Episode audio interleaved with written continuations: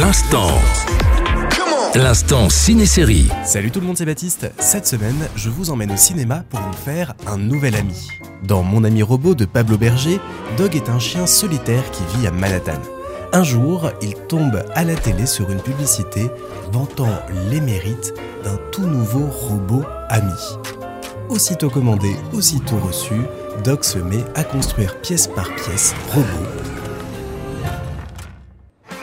la relation entre Dog et robot se met rapidement en place entre balades dans le New York des années 80, danse endiablée en roller ou repas partagés dans les rues de la ville américaine.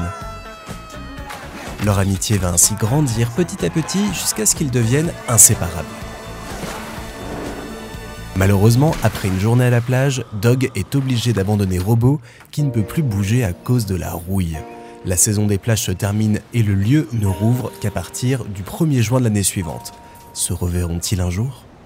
Si le style graphique peut paraître simple au premier abord, avec cette 2D un peu datée, le film s'avère très réfléchi et mature sur ce qu'il raconte de nos relations. Adapté du roman graphique de l'autrice américaine Sarah Varon, Mon ami robot est un film passionnant sur l'amitié, l'amour et tout ce qu'il y a entre les deux. En abordant l'importance et la fragilité de tous ces moments passés l'un avec l'autre et l'un sans l'autre, il m'a vraiment touché au cœur et bouleversé.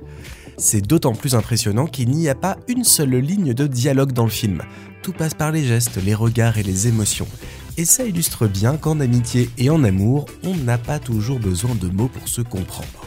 Vous l'aurez compris, mon ami robot, c'est mon petit coup de cœur de début d'année. C'est beau, ça fait danser, ça fait réfléchir, ça fait aimer.